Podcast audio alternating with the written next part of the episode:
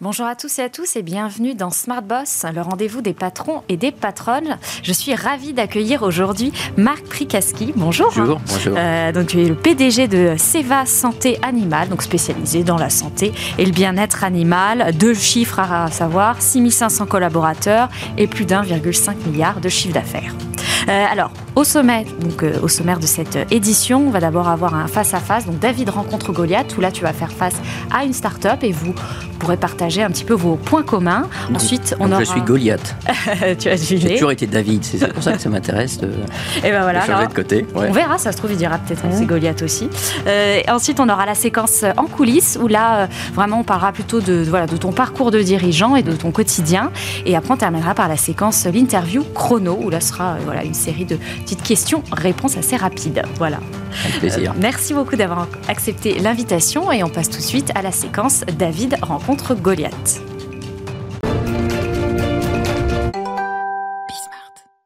Donc la start-up qui te fait face, c'est Inver. Donc je suis ravie d'accueillir Sébastien Crépieux. Bonjour. Bonjour Charlie. Alors Inver se spécialisait donc dans la production de protéines donc durables euh, à base d'insectes. Alors mais il y a, voilà, il y en a un petit peu sur le marché. Est-ce que déjà tu peux nous dire voilà, ce que c'est exactement, partir d'ailleurs de quel insecte, parce que je sais qu'il y en a différents. Tout à fait. Alors effectivement, Inver, nous on développe une nouvelle filière de production d'insectes directement chez les agriculteurs. Donc c'est une des grandes nouveautés, c'est une nouvelle filière animale de production, tout comme on a euh, le bovin, le poulet et autres.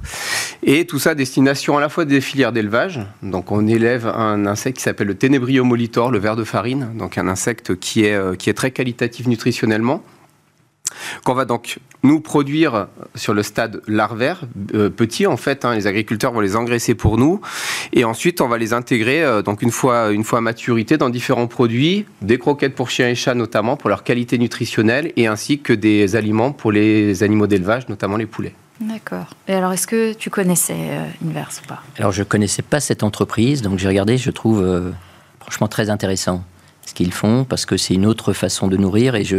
On discutait là juste avant l'émission et je disais en fait il faut revenir aux fondamentaux. Comment dans la nature les animaux se nourrissent ? Et je disais pour moi le premier marché pour vous c'est le poisson. Quand vous regardez les saumons, les truites, ils se nourrissent d'insectes dans la nature. Et donc probablement je pense que de les nourrir de la même façon qu'ils se nourrissaient originellement doit stimuler l'immunité. Mmh.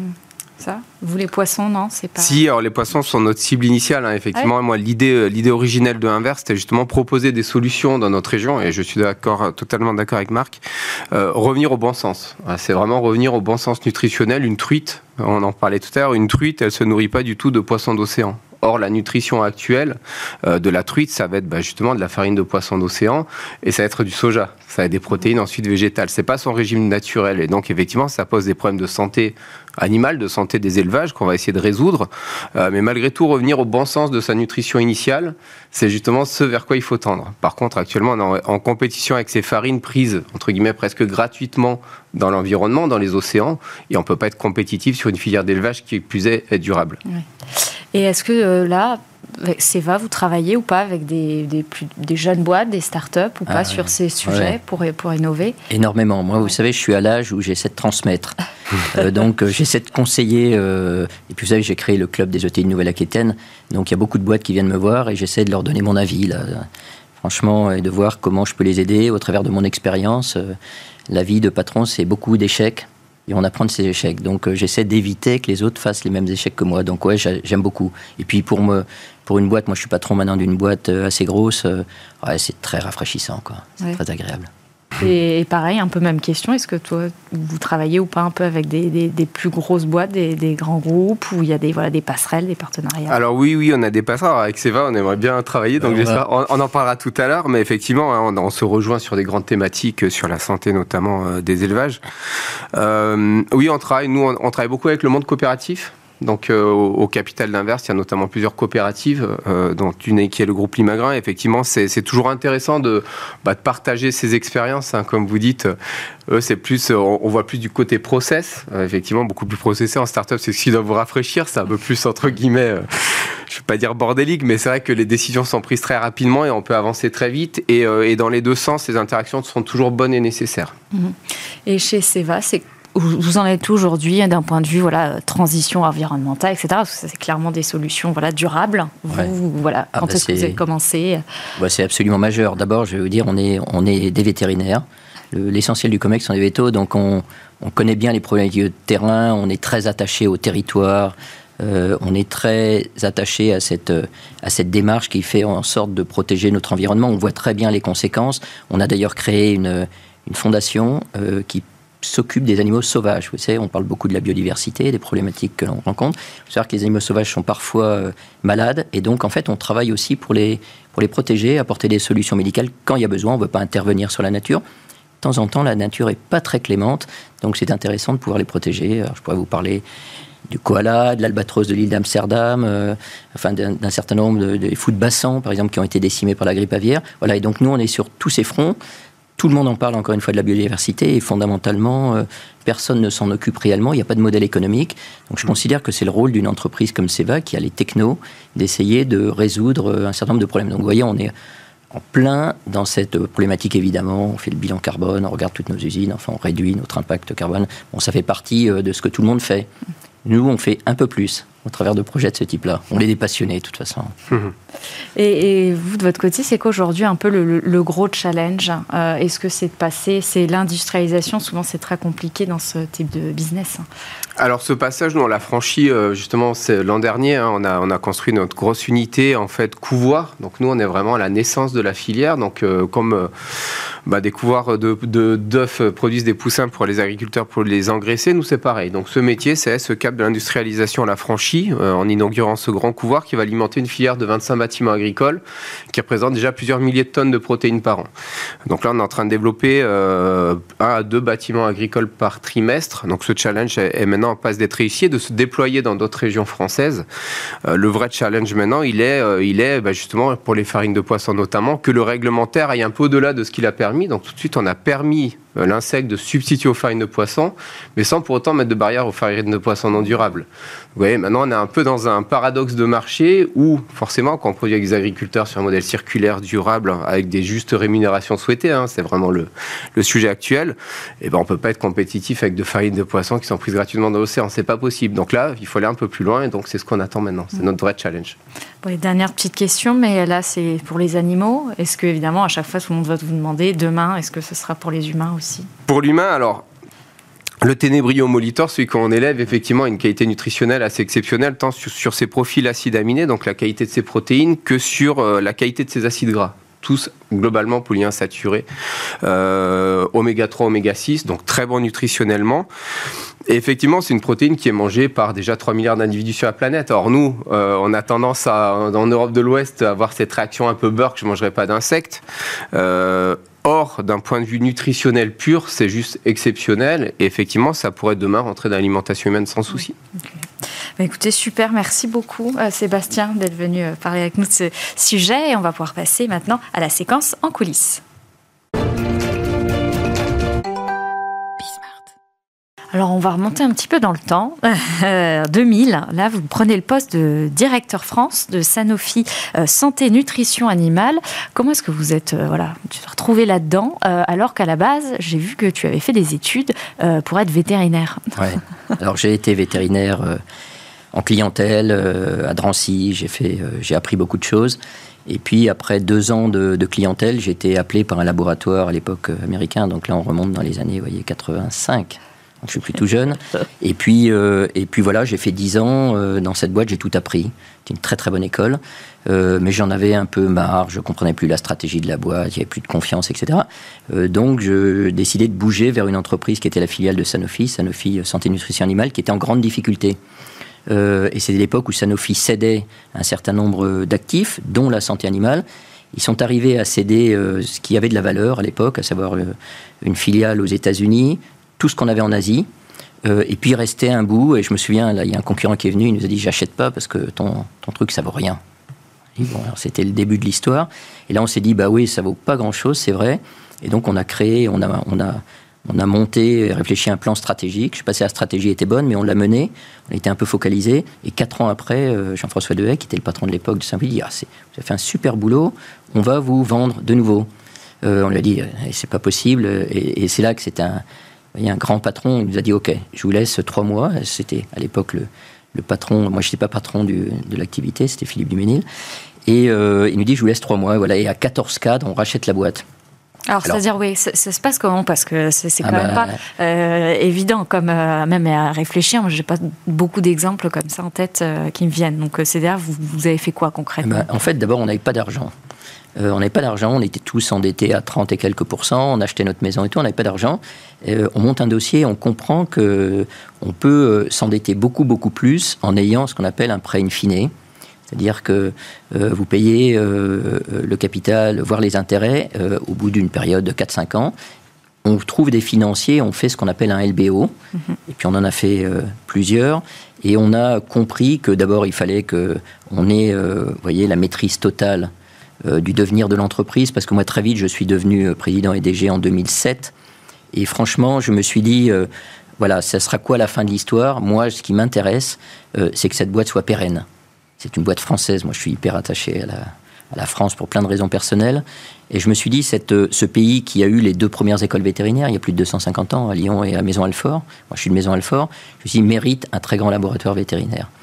Et donc on a tout organisé, on a ouvert très largement le capital aux salariés. Aujourd'hui il y a deux mille, plus de deux mille salariés qui sont actionnaires, c'est des vrais actionnaires, c'est pas des actions gratuites, ils mettent leur argent, ils sont actionnaires de la boîte, et donc ça donne tout ça un pouvoir qui fait qu'on a deux tiers des droits de vote. Et donc on a des financiers à côté de nous qu'on choisit, mais on décide quand on change de financier, à quel prix d'entreprise, pour quelles conditions, et cetera. Vous voyez, on, on maîtrise notre, notre, notre avenir.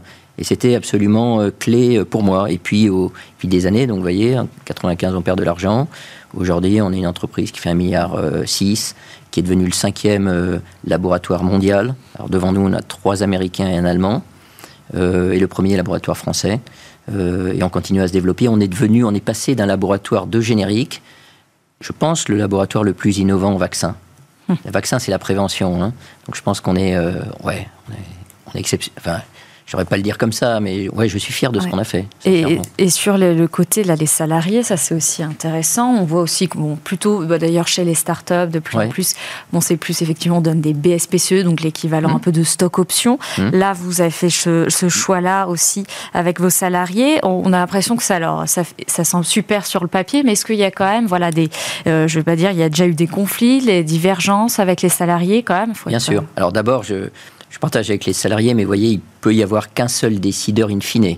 Donc j'ai ce qu'on appelle une golden share, c'est-à-dire que je peux prendre toutes les décisions, euh, et je dirais presque même en face des, des, des, des financiers. C'est-à-dire que si on veut faire une acquisition, alors ils sont toujours alignés avec nous, parce que quand vous êtes très transparent, quand vous délivrez ce que vous avez dit que vous allez faire, vous avez la, la totale crédibilité. Je crois qu'il n'y a pas de sujet, il y a une très grande confiance des salariés. Moi je trouve merveilleux de dire, puis certains politiques en ont parlé, vous voyez, on crée de la valeur et on partage la création de valeur. Et, et, et beaucoup en parlent, nous on l'a fait. Voilà, je pense que c'est important. Moi, je, vous voyez, quand vous avez des, des anciens euh, salariés qui partent, euh, qui ont fait euh, trente ans d'entreprise, qui viennent vous voir, ça peut être des, vous voyez, des salariés à tous les niveaux de l'entreprise qui vous disent c'est super parce que ce modèle-là, ça a permis de, de payer les études de mes gamins. Je trouve ça juste génial. Voilà, on est une sorte de capitalisme humain. Ouais. Euh, et ça donne, ça offre plus d'avantages. Alors oui, le risque que vous avez, c'est que des gens restent simplement parce qu'ils sont actionnaires. Euh, mais ça permet aussi d'avoir des discussions franches avec eux, parce que chacun doit contribuer à l'intérêt global. Et moi, je dis, vous voyez, aux salariés actionnaires, parce que vous en avez deux mille actionnaires, mais vous en avez donc quatre mille qui ne sont pas actionnaires, je dis, ça vous donne pas des droits, mais des devoirs vis-à-vis des quatre mille mmh. autres. Oui, oui, oui, donc, oui, oui. On participe hein, voyez, de toute façon là, oui, à la performance, qu'on a exactement, un peu un incentive exactement. Quand même. Et, et, et tout à l'heure, tu disais, quand vous, on échangeait avec Sébastien, hein, notre COMEX, il y a pratiquement que des vétos, des vétérinaires. Hein. Oui. C'est, c'est-à-dire, c'est des gens qui, alors, est-ce qu'ils qui savent de quoi ils, ils exercent parlent. Toujours ou pas non, ou alors, alors euh... Ah oui, alors, des, des vétérinaires diplômés qui ont un parcours ouais. différent, mais j'ai envie de dire qu'ils savent de quoi ils parlent. Ouais. Je pense que à l'entreprise, à la, ta- à la tête d'une entreprise telle que la nôtre, vous pouvez, vous avez plein d'entreprises, vous pouvez mettre des financiers. Moi, j'y crois pas du tout. Ouais. Alors, il faut déjà comprendre ce que sont les animaux, il faut avoir exercé, il faut comprendre les problématiques de vos clients, il faut être passionné par les animaux. Euh, c'est porteur, c'est ce qui nous permet de faire des choses qui sont euh, euh, peut-être pas exactement le mieux dans le business. Par exemple, vous voyez, moi, j'ai des petites unités qui font des autovaccins, c'est-à-dire que vous êtes capable de prendre une souche bactérienne ou virale d'un élevage et de développer un vaccin spécifique de cet élevage. C'est pas très rentable. On est à une époque où, quand on fait des produits, on fait des blockbusters. ben moi je considère que ça fait partie du service qu'on doit offrir aux éleveurs et aux vétérinaires. Mmh. Donc d'être vétérinaire, ça nous permet ben, de déroger un peu à la règle classique des blockbusters, des grandes marques, et cetera, et cetera. Je mmh. pense qu'il y a des modèles en dehors de ce modèle classique. Voilà. Et, par exemple, ce que je vous disais tout à l'heure sur développer un vaccin pour l'albatros de l'île d'Amsterdam, il faut être un peu fêlé pour faire ça. Vous voyez ce que je veux dire ? Mais en même temps, de se dire on a peut-être contribué à sauver une espèce animale sur la planète, moi je dis, il n'y a pas mieux. C'est, vous voyez, dans votre vie, si vous pouvez vous dire ça avec les salariés de Ceva, vous dites bon, ouais, c'est quand même pas mal. Arrête, tu es devenu P D G, c'est ça, en deux mille sept ? Oui. Vous avez vu, de, donc, de, de Ceva, c'était quoi, quand tu es arrivé, la S P O S, un peu, le, elle est le principal objectif, quelque chose que ça avait en tête ? Alors, alors d'abord, c'était une continuité, parce que j'ai été, euh, j'ai été D G avant, et en fait, ce sont les salariés, les dirigeants qui m'ont dit, c'est toi qui dois être le patron de cette boîte. Donc, c'était euh, légitime, je ne me suis pas...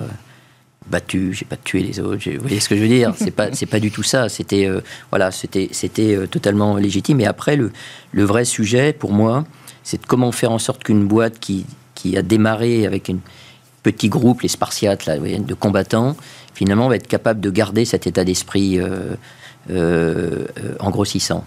Comment rester ? Moi, je suis fondamentalement une E T I. Je suis pourtant plus en nombre de chiffres une E T I, puisque ça fait plus d'un milliard cinq, plus de cinq mille personnes. Pourtant, je veux absolument garder cet A D N, parce que ça vous permet de décider vite. Ça permet de se soucier de son environnement. Vous voyez, c'est le poumon euh, de, de la France, les E T I. Elles sont sur les, dans les, sur les territoires, elles sont attachées aux territoires, elles irriguent les territoires, elles créent de la valeur, elles investissent en France. Donc, euh, euh, je veux rester ça. Voilà, je suis un, un groupe mondial, hein, on a, euh, on a quarante-sept filiales. Oui, mais alors comment, comment on fait pour le rester ? Ah. C'est quoi, le, le, le, je ne veux pas dire le secret, mais en plus, vous avez fait beaucoup d'acquisitions hein, ces dernières oui. années, donc ouais. comment on reste petit, euh, voilà, à l'échelle, parce que quand même, pour ouais. être numéro cinq mondial... Euh... Eh ben, je pense qu'il faut euh, donner, euh, donner et responsabiliser... Euh, euh, alors c'est, c'est un peu curieux de le dire dans un pays centralisateur comme la France, mais il faut responsabiliser vos filiales, il faut partager une vision globale, Euh, mais laisser de l'autonomie euh, à, vos, à vos structures. Donc il y a une sorte de jeu de jambes où vous inscrivez l'entreprise dans du très long terme, mais au, moi je suis intéressé par ça. Le quotidien, parce que le quotidien, il permet de sentir l'entreprise, qu'est-ce qui se passe dans la boîte, est-ce qu'on réagit assez vite, et puis le très long terme, parce que c'est ce qui donne du sens. Donc il faut emmener l'ensemble des salariés vers ces, vers ces deux dimensions, euh, et quand vous arrivez à le faire, vous voyez, les gens disent, on n'est pas très bien organisé chez Ceva, mais euh, quand vous avez des personnes qui viennent, ils vous disent, ah, vous dites, tous la même chose. Mm. Vous êtes tous passionnés et tout, donc c'est qu'on ne se trompe pas totalement. Voilà. Mm. Mais on ne l'a pas écrit, ouais, on n'a pas fait les grandes plaquettes en disant voilà ce qu'on veut. Non, c'est pas mm. ça.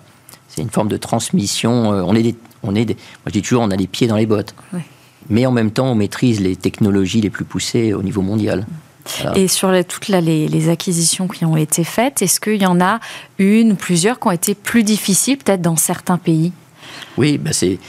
Par exemple, la dernière que l'on a faite en Argentine, elle est difficile parce que la monnaie a totalement dévalué, parce que vous ne pouvez plus rapatrier de devises. Alors maintenant, c'est possible avec l'élection. Enfin oui, c'est douloureux financièrement, mais si cette acquisition a du sens, sur le long terme, ce n'est pas très grave. Si vous faites une acquisition simplement sur des chiffres, ça c'est problématique, parce qu'effectivement, quand vous avez des accidents, vous voyez, je me souviens d'une acquisition que l'on a faite en deux mille cinq, c'est probablement la plus belle acquisition qu'on ait faite, Euh, même si nos actionnaires n'étaient pas favorables, mais ils nous ont laissé faire euh, parce qu'il y avait une technologie merveilleuse. C'était une boîte euh, aux États-Unis. Voilà. Et cette, euh, voilà. Donc, vous voyez, dans toutes ces, tous ces projets, euh, ce qu'on essaie de faire, nous, c'est d'emmener euh, ces boîtes qui sont achetées avec nous. Souvent, on propose aux personnes de devenir actionnaires de Ceva, donc on aligne les intérêts. Et puis, on essaie de ne pas trop intervenir. Je voyais tout à l'heure, on a parlé avec une... Une, une, une entreprise, une start-up, le danger d'une grosse boîte, c'est qu'on tue les start-up. Voilà. Mmh. Simplement parce que nos process, nos ceci, on ne sait plus qui décide, enfin c'est une catastrophe. Euh, nous, on essaie de ne pas faire ça avec nos filiales, avec les entreprises qu'on acquiert. Alors, on peut parfois se planter, euh, mais globalement, ça fonctionne. Globalement, on a très bien intégré euh, peut-être une trentaine oui. de boîtes hein, qu'on, a, oui. qu'on a pu acquérir. À force, oui, il y, y a tout un mécanisme. Oui, mais justement, c'est pas trop... Pas enfin, ouais. c'est du sur-mesure à chaque fois. Mmh. Voilà, c'est du bro des mains, oui, c'est un mmh. truc... Hein. Alors, bon, euh, travailler aussi pas mal avec, euh, alors je crois même essentiellement avec des, des boîtes françaises. Euh, c'est, c'est facile ou pas aujourd'hui d'être cent pour cent made in France ? Il faut essayer. Vous voyez, là, on est en train de construire le nouveau siège de Ceva à Libourne. parce qu'on a des racines là sur ce territoire et on veut les garder au même endroit. On pourrait se mettre à Bordeaux, à Paris, je ne sais pas où, on fait à Libourne. Et après, on, on ne le fait qu'avec des entreprises locales. Je crois qu'il ne faut pas se poser la question comme ça. Il faut se dire, euh, voilà, euh, je suis une boîte française qui réussit. Comment je fais bénéficier de ma réussite les autres boîtes autour ? Comment j'achète en priorité français, comment je, je, je fais en sorte de, de, de retransmettre au, à tout l'écosystème qui est autour de nous, eh ben, euh, du savoir-faire, euh, des commandes, euh, et cetera. Je pense que c'est le rôle de tous. Hein. Mm. Euh, et donc, il faut... Euh, nous, moi, moi, ça me parle. Vous voyez, et, et, et j'ai convaincu mes acheteurs, euh, qui sont maintenant les premiers à, à, voilà, à défendre cette idée. Euh, et en fait, vous apercevez, euh, d'ailleurs que ce soit l'État ou les acheteurs des grandes boîtes, en fait, ils ont peur. Ils préfèrent acheter à l'étranger parce qu'ils ont peur d'être accusés euh, d'avoir, euh, voyez, des, de favoriser les boîtes oui. locales. C'est incroyable. Oui, oui. Mais c'est ça, hein, c'est, c'est, c'est juste incroyable. Oui. Et vous avez la même chose avec l'État, les appels d'offres. Alors, on ne veut pas favoriser, bah, il faudrait favoriser les boîtes françaises. Oui, discrimination positive. Bah, bien voilà. sûr, bien sûr. Oui. D'accord. Alors, j'avais un petit sujet qui fâchait un peu, enfin, vous allez me dire, mais en deux mille vingt-trois, donc il y a votre vaccin contre la grippe aviaire qui n'a pas été retenu par la France. C'était pour fournir quatre-vingts millions de, de doses. Euh, je crois que vous avez introduit une action là en référé. Euh, c'est, tu l'as pris comment, comme, comme un échec ou euh... Oui, alors euh, déjà, je ne je, je peux pas trop vous parler parce qu'on est en appel d'offres. Oui, là. Euh, oui, c'est un échec pour moi, euh, personnel et pour mes équipes. Euh, voilà, mais j'ai envie de dire, in fine, on n'a pas été bon, euh, on n'a jamais fait d'appel d'offres, on ne sait pas comment ça fonctionne. Euh, on est arrivé avec une solution tellement innovante qu'on ne cadrait pas euh, dans la façon dont l'appel d'offres était. Vous voyez, c'est comme vous, vous achetez des voitures, vous achetez des voitures thermiques, à l'époque des voitures thermiques, vous arrivez avec une voiture électrique. Ben, c'est sûr que vous perdez. Voilà. Donc c'est un peu ça. Donc euh, euh, oui, c'est un échec perso euh, pour moi. Euh, en même temps, euh, je me disais, bon, tu as beaucoup souffert, mais tu n'as peut-être pas eu beaucoup d'échecs, donc ça te fait du bien. euh, et puis voilà, et puis j'ai des salariés qui ont travaillé au mois d'août, ça a été douloureux. En même temps, vous voyez, c'est comme ça, c'est la vie, on ne peut pas oui. toujours réussir. Donc, non, euh... non, non, bah non, non, sinon on n'aurait pas grand-chose à, à raconter non plus quand même. Ici. Exactement. Euh, bon, sujet plus joyeux, mais euh, euh, je sais que vous aimez, euh, en tout cas tu aimes beaucoup le rugby. Euh, j'ai vu que Ceva donc, est le premier sponsor, alors l'U B B qui est un club lo- euh, local en tête du top quatorze. Ce que, ce que j'ai lu.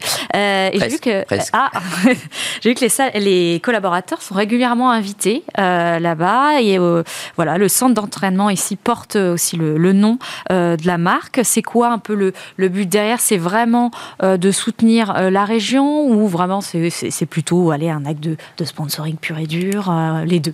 Ah non, non, mais d'abord je suis... Moi j'y crois à l'U B B. Alors on n'est pas premier, on est troisième, euh, mais j'espère qu'on finira la saison... Euh...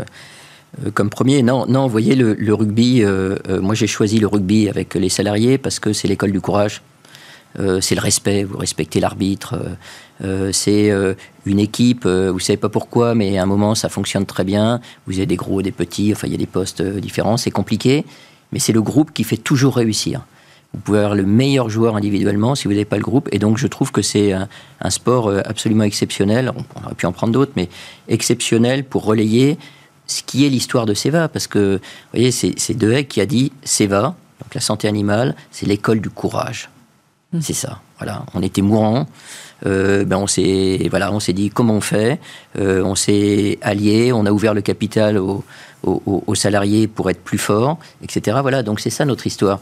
Et donc le rugby, pour moi, il me parle. Et du coup, à chaque fois qu'on a une implantation quelque part, s'il y a un club de rugby, je le soutiens. C'est pas que l'U B B, c'est pas que le gros club très visible, c'est le R C L à Libourne, par exemple. C'est à Montpont, on vient d'ouvrir une unité. Là aussi, il y a un club. Donc on essaie de, voilà, on essaie aussi. Vous savez, quand je regarde un C V, moi c'est simple. Quand je vois rugby, je me dis bon, courageux, il est respectueux. Bon. Il... Voilà, ah, c'est déjà bon, pas mal. À noter, à mettre dans son C V, à ne jamais oublier la case on a une sport. Équipe, on a une équipe hein, dans le, dans le, avec beaucoup de filles, okay. qui marche super bien, hein, qui s'entraînent régulièrement tous les jeudis soirs. Ouais. Et alors euh, aussi, j'ai, je présidais le club donc, des, euh, des entreprises de taille intermédiaire de Nouvelle-Aquitaine. Est-ce qu'aujourd'hui, tu trouves qu'on fait assez euh, ou pas pour, pour les E T I ? C'est vrai qu'on parle toujours beaucoup de, des P M E et T P E, qui sont aussi quand même voilà, le tissu français, mais les E T I. Alors... Moi, je, je, vous voyez, je pense d'abord qu'elles sont... Euh, c'est le poumon de la France. Vous savez qu'on n'en a pas assez de E T I. Euh, on en a deux, deux fois moins, même un peu plus qu'en Allemagne. Elles sont clés parce qu'elles ont une taille qui fait qu'elles peuvent commencer à exporter, elles investissent massivement, et cetera. Donc elles, et elles sont ancrées très très fortement à leur territoire. Euh, donc il faut plutôt se poser euh, la question différemment. Euh, comment on fait pour développer plus de T I ? Voilà, quand vous êtes une P M E, vous êtes d'une certaine façon fragile, start-up. Donc comment faire passer ces entreprises vers des E T I qui ont les reins plus solides, qui sont souvent mieux financées, qui commencent à exporter, voilà. Donc le vrai sujet, c'est celui-là. Donc si on doit faire des choix, évidemment, il faut protéger tout le monde, mais il faut d'abord investir sur les E T I. Mmh. Voilà. Alors je ne dis pas pour nous, parce qu'on n'est plus une E T I. Mais je, je, je le crois sincèrement, et la réussite de l'Allemagne, ce sont les E T I. Ce ne sont pas les grands groupes. Nous, en France, on a des très grands groupes. Mais on n'a pas beaucoup d'E T I. Alors, tu as intégré aussi le classement des cinq cents plus grosses fortunes de France, qui est publié par, par Challenge. Euh, est-ce que ça, se, ça te gêne ou pas, ce, de, voilà, ce genre de classement, et d'y être associé ou pas ? Non, pas du tout, pas du tout. Vous êtes peut-être passé par Challenge, vous vous connaissez. Non, en fait, euh, je, vous voyez, moi, je porte euh, l'actionnariat des salariés, donc euh, moi, je représente les salariés, donc c'est pas ma fortune. Mmh. C'est la fortune de l'ensemble des salariés. Ouais, c'est... Ça change un peu les choses, quand même. D'accord. Bon, bah, écoute, merci déjà d'avoir, d'avoir répondu à, à toutes ces questions. Et maintenant, on va pouvoir passer à la séquence, donc interview chrono. Alors, est-ce que tu as un ou plusieurs animaux de compagnie ? Ah oui, oui. Moi, je suis, j'ai été chien, mais je suis fou de chat. Donc, tu en as ouais. plusieurs ? Oui, alors j'en ai un maintenant, j'en ai eu plusieurs. C'est le dernier de toute la lignée. Il s'appelle Philo. euh, est-ce, quelle est allez, l'appli que tu utilises le plus ? euh, Waze et Rubirama. Ah. Est-ce que, voilà, si tu as un chiffre en tête sur Ceva, ça serait lequel qui représenterait bien euh, la boîte ? ah, Pour moi, c'est les six mille cinq cents salariés. Salariés. Euh, bah, ton club de rugby préféré, mais pas, pas, non, non, pas l'U B B, on n'a pas le droit. Bah, le R C L, c'est le, le club de Libourne. D'accord. Euh, plutôt LinkedIn, Instagram ou TikTok ? ah, Que LinkedIn. Que LinkedIn. Quel est le dernier livre que tu as lu ? Alors, le dernier livre, c'est Sur les chemins noirs, que je relis, euh, de Sylvain Tesson. Je suis un marcheur. J'adore marcher. Euh, je fais, par exemple, le G R dix en ce moment. Donc, c'est pour oh. moi des moments euh, extraordinaires. Euh, donc, voilà, ça me parle. Ce livre me parle. D'accord. Est-ce que tu peux me citer une entrepreneuse ou une dirigeante française que, qui t'inspire ? bah, Je vais citer euh, une entrepreneuse du club E T I, Elena Poincet, qui est remarquable. C'est une entrepreneuse, elle est peut-être venue ici, euh, qui a été une ancienne de la D G S E. Oui, qui a, euh, qui a, qui a monté une boîte Tetris. Tetris voilà, qui est dans la cybersécurité. Oui, oui, oui. Génial. Oui, oui, et donc, euh, voilà, j'en ai d'autres, hein, de femmes. Euh, ouais. si la, la, La patronne de, de, de Electra, enfin, une, numéro deux de Electra, et cetera. Ouais, je, euh, ouais. Euh, est-ce qu'il y a un métier que tu aurais aimé faire quand tu étais enfant, à part vétérinaire ? Ouais, j'aurais aimé être menuisier. J'adore le bois, travailler le bois. Et tes dernières vacances, c'était où ? ben, Les dernières vacances, c'était euh, dans les Pyrénées, dans ma, dans ma maison, dans les Pyrénées. Les montagnes. D'accord. Merci beaucoup d'avoir merci répondu beaucoup. À, à ces questions et merci d'être venu aujourd'hui. Merci à vous d'avoir regardé une nouvelle fois cette émission et moi je vous donne rendez-vous très bientôt pour un nouvel épisode. Merci beaucoup. Au revoir.